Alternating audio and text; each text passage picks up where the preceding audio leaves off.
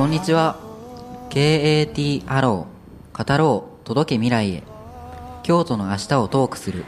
それは未来を示す矢となる。この番組は今年もそんな思いを込めて作られています。若者たちが語り合うことを通して新しい時代を作っていきたい。そんな番組になればいいなと考えています。さて今回はその第36回です。まず参加者の紹介です。コメンテーターは京都産業大学教授柴原博先生。こんにちは。ファシリテーターは京都市立八条中学校教諭雑賀太郎先生。こんにちは。京都市立西京高等学校の有志と京都市立唐久中学校の卒業生有志5名。こんにちは。前回にもお知らせしましたが2017年語ろうは大きく変わりました語るテーマについてラジオをお聞きの皆さんから募集しその中から選ぶんですね。はい。どんなテーマが出てくるのか楽しみですね。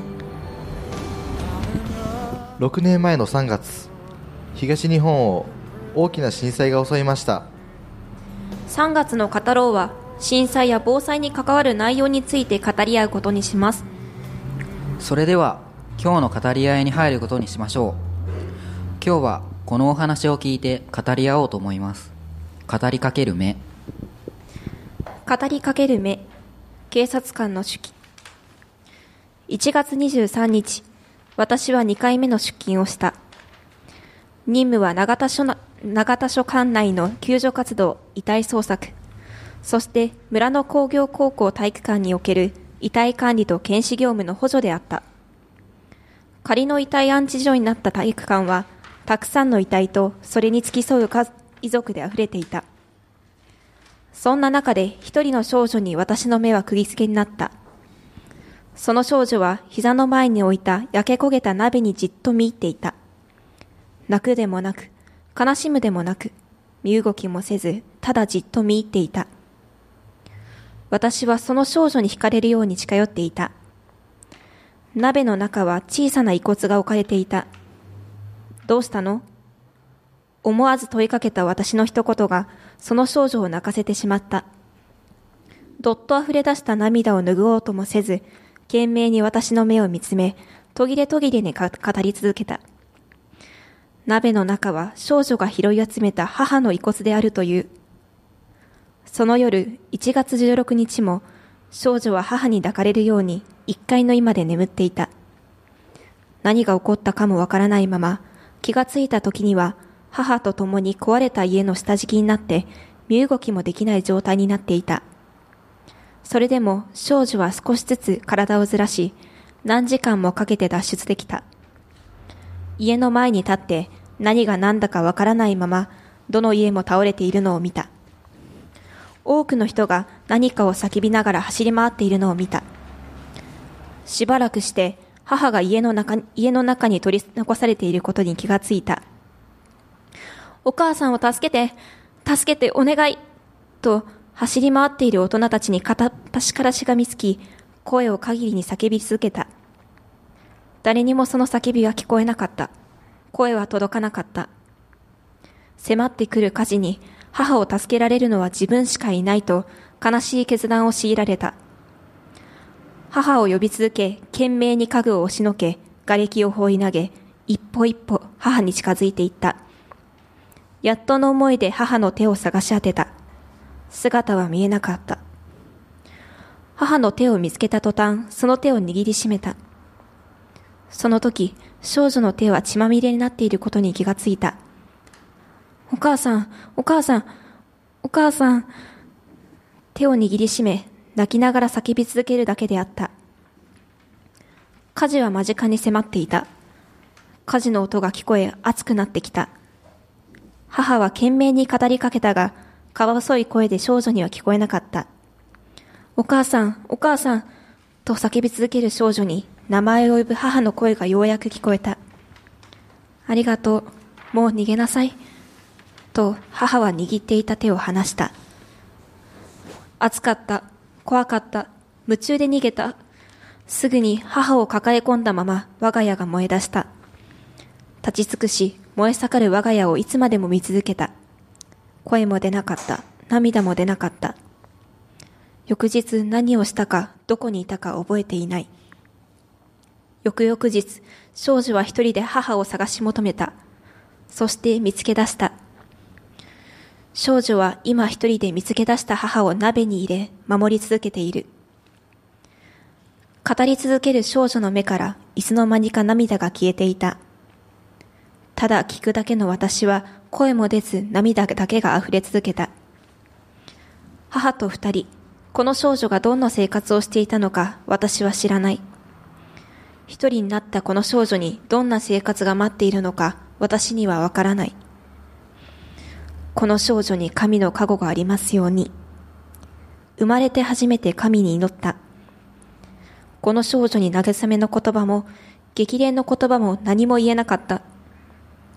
何度も何度もうなずくだけで少女の前を逃げた。少女は最後まで私の目を見続け、語り、そして語り終えた。その目はもっと多くのことを私に語りかけ、今も語り続けている。目は生きていた。悲しいと思った。美しいと思った。強いと思った。少女の名前を聞くのさえ忘れていた。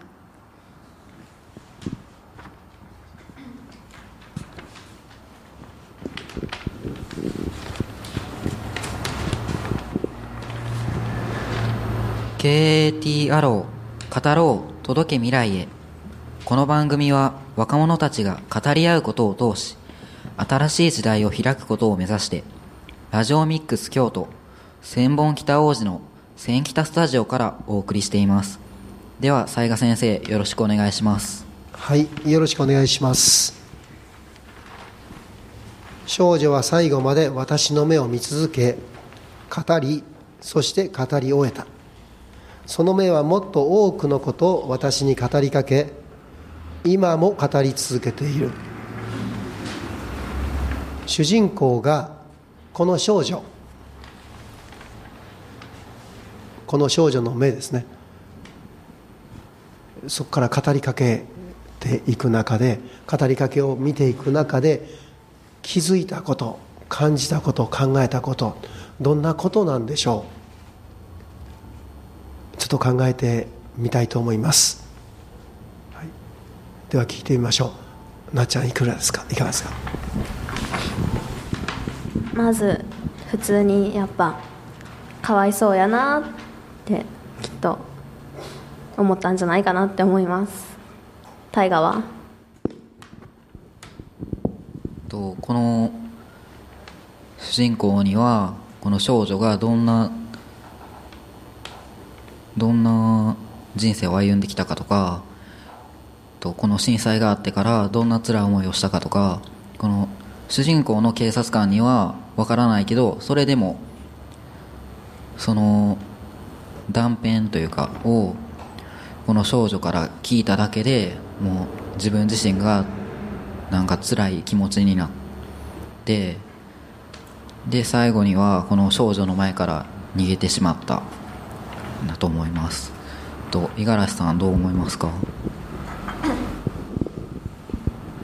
なっちゃんと一緒でその警察官の人はその少女の目を見ているだけで悲しいことが分かったと思うし 普通に少女の話をここに書いてあるほどちゃんとした話を少女がしているとは思わないけどそれでも想像ができるぐらいとても辛いのが伝わってきて自分も辛くなったんだと思います。えーっとみんなと同じでかわいそうって思う気持ちもあるしちょっと絶対最初の最初1回見た時はちょっと奇妙だなとか思ったりしてると思います。もひょさんは？まあ、この警察官が最後の方ではこう、まあ、逃げているところから考えてもそのかわいそうっていうのはもちろんあると思うしでもなんか自分やったら耐えられへんでこの話を聞くだけでもこの警察官は耐えられてないっていうのでなんか、まあ、書いてあるけど強いっていうのもちゃんと感じててこの少女に軽く尊敬の念もあるのではないかなって思いました。大河君どうですか？さっき五十嵐さんがとこの少女はなんかそこまでうまく語れてないけどそれでもその辛さが警察官は想像できるからこんなはっきりした文章が書かれてるみたいなことを言ったと思うんですけど僕まあそれもあると思うんですけどむしろあのこの少女がめちゃくちゃはっきり語ってその辛かったことをこの警察官に向けてあのなんというか真摯に語ってたから逆にもう警察がめちゃくちゃ辛いのをあの感じた かなみたいな。でもいやでもへ私の偏見かもしれんけどはい。結構小さい少女がそのこんなに細かくその時の状況とかを喋れるほどの精神状態でもなかったやろうしまあ最後らへんいつの間にか涙が消えてたって書いてあるからまあ結構落ち着いて喋れたのかもしれないけどまあ私だったらこの状況でこれだけうまく説明はできないと思うからまあ警察官の人がこう想像してって思って。はい。まあ、多少はそういういうあの警察官の推測みたいなところもあると思うんですけどこの この少女がもうこの起こった出来事をちゃんとはっきり語ったからこそあのこの警察官が あのそのなんて なんていうかあのすごく辛い気持ちになって少女の前から逃げてしまったかなと僕は思いました。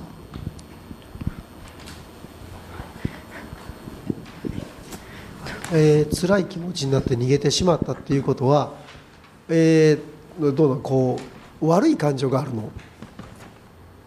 日向君そう悪い感情があるの？そんなことない？うんどう言ったらいいんやろう。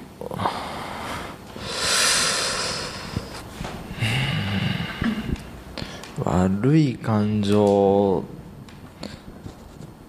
というよりなんか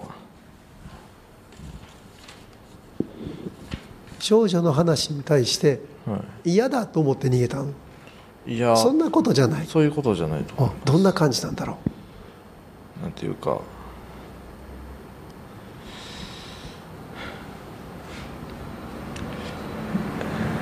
えっとなんかちょちょっとおかしいかもしれませんけどこうやっぱりその少女の少女も話すのも辛いやろうし多分自分が立ち去った方がこの少女にとってはもしかしたら安心できるかもしれないって思って逃げたのかもしれない逃げたっていうかその場を去ったのかもしれません。うということは少女のことを思いやって抜けてあげた方がいいなと思って抜いたのかな、思いやってっていうよりかはうーん。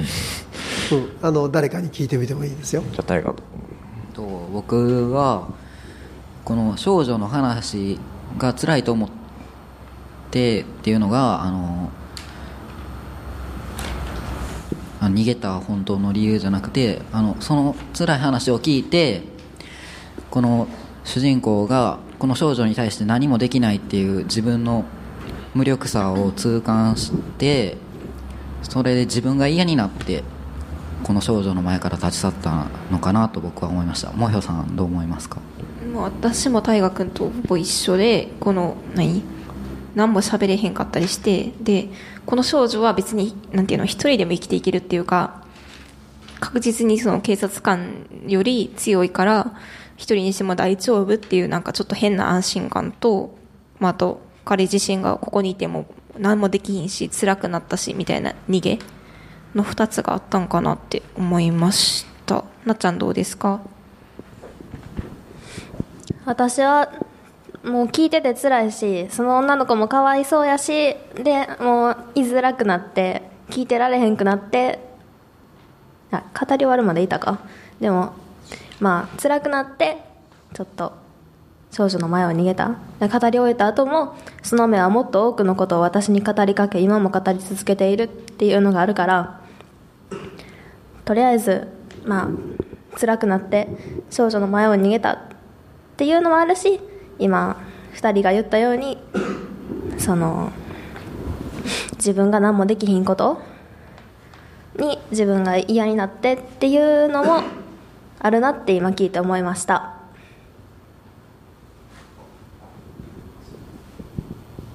と今なっちゃんが言ったあのその目はもっと多くのことを私に語りかけ今も語り続けているっていうのがなんかこの少女の前から逃げてしまってもっと多くの話を聞けなかった自分に後悔しているみたいな感じもあるのかなって思いました。五十嵐さんどう思いますか？大河が言ったところは最後らへんのやつ。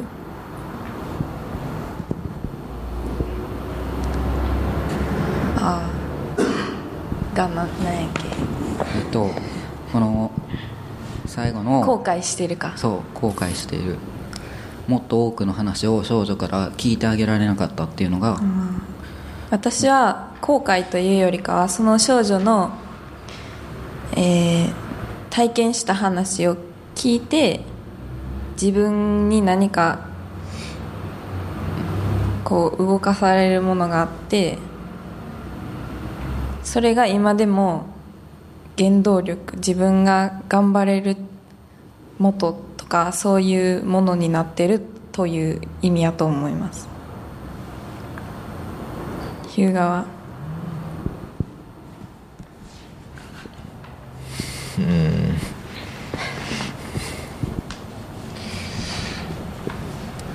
むずいな。原動力。少女は最後まであの大河の話だけど少女は最後まで私の目を見続け語りそして語り終えたって書いてあるからとりあえず少女があの言おうと思ったことはとりあえず語り終えたけどうん。まだ心の中では何か思ってたんかもしれんっていうのとあとこの警察官の人がその目を見ていろんなことを自分でなんか感じた？ってことがそのその目はもっと多くのことを私に語りかけ今も語り続けているっていうことなんかなって思う。その話とか少女が語ってることとその目見たのでいろいろ自分で思ったことがあるんやろうなって思いました。おひょさん。えっとなんかその何？後悔とかいろいろあると思うんですけどそれ以外にこの先何？この前の長い話？この少女の話の中ってこう少女とお母さんのことだけじゃなくて周りの状況も含んでいると思っててこう何？助けてってちっちゃい子が言ってんのに助けへん。周りっていうのが何かとかそういうとこもほんまは考えるポイントやけど多分話聞いてた時はそんなこと考えられへんくてで後でこう終わってから考えたらあの時助けられへんかった人たちもなんかストーリーを持っててそのなんかそこからさらに考えられることって多分あると私は思うんですけどその少女の話だけじゃなくて少女のその目からさらにその他の人のことまで考えたんじゃないかなってちょっと思いました。日向君どうですか？うんと。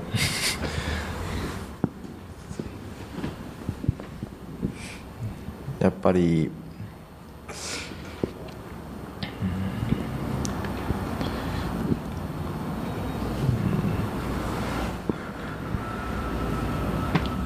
私はそのもひょさんの言ってはることすごいわかるしその今も語り続けているってことは結構こう言葉私らも言葉に詰まってどういうことかなって考えているみたいにこの警察官の人もずっと生きている中であの時はこの少女はどういう気持ちやったんやろうとかそういうのがまだわからないけどいろんなその周りの人のことも考えてっていうことで今も語り続けてるやと思います。はい、えーいろんな意見が出てきています。今も語り続けているんですからきっと今もずっと何かを考えたり気づいたりし続けているんだと思いますね。なので、えーっと皆さんいろんな意見いただきました、えー実際にその役にいるからといって本当に自分に力が足りないとかそういうようなことって本当にたくさんあるのでね。あのーほいろんなことを考えられると思いますがまたこの警察官書いていただいた人も今日もいろんなことを考えながら過ごしているのかなという気がしました。はいありがとうございます。では今日はここまでにしておきましょう。それでは柴原先生からコメントをいただきましょう柴原先生よろしくお願いしますはい、皆さんお疲れ様でした。語ろう届け未来へ。今回も大いに考え、語り合えましたですかね。えー、阪神・淡路大震災、1995年、平成7年、午前5時46分52秒っていうんだけども、君たちは、この世の中にまだ誕生していなかったということだよね。私自身も目は覚めてたんだけどまだ布団の中にいて最初の揺れがあったしばらくしてすぐ当時77歳だった母を病院に連れて行った記憶が今よみがえってきます、えー紹介にもあったように当時兵庫県警にお勤めの吉田さんという方のこれ手記がベースになっているんですね。で、えーこの話の中に出てくるあの少女。当時小学校34年生だったようにっていうことを言っておられるんだけれども、えーその当時この吉田さんはある新聞社の取材にね、えーこのように答えておられるんですよ。少女の強い心に感動したんです。母を亡くして悔しかったでしょう。でも私には何もしてやれなかった。名前も聞けなかった。警官がですよ。頭をさすってやることしかできなかった。別れてから3時間ぐらい涙が止まらなかったんです。あくる日もう一度探したんですが見つからなかった。今でも同じくらいの年格好の女の子を見つめる見つけるとつい振り返ってしまうんですよ。ってね。あのお母さん姿も見えない。声もかすかにしか聞こえない。迫り来る火の中で我が子のことを思ったんだね。手を離しハンドサインだよね。早く行けよってやったんだというふうにこうイメージしたんだ。その時の少女の思いは我々の想像を絶するものだろうし最後のところで言われた今も語り続けている。彼女の目は生きているんだね。悲しいんだね。美しいんだね。強いんだねってあるんだよね。悲しさについては本当に想像できないかもしれない。でもなぜあの子の目は美しかって強くって生きてるってそんな目になったんだろうね。どんな決意が彼女の目をそうさせたのかなっていう思いがあるの。そんなことを考えてると母親の我が子を思う愛そしてその親を失った少女の悲しみと同時に彼女の中である決意が生まれたんじゃないかなって私自身は思ってしまう、まあ、親子の強い絆から家族のかけがえのなさについてあるいはかけがえのない命について考えさせてくれる内容だったというふうに思います。1月17日午前5時46分52秒。毎年この同じ日の同じ時刻に追悼の明かりが灯り慰霊の鐘が鳴り響いています。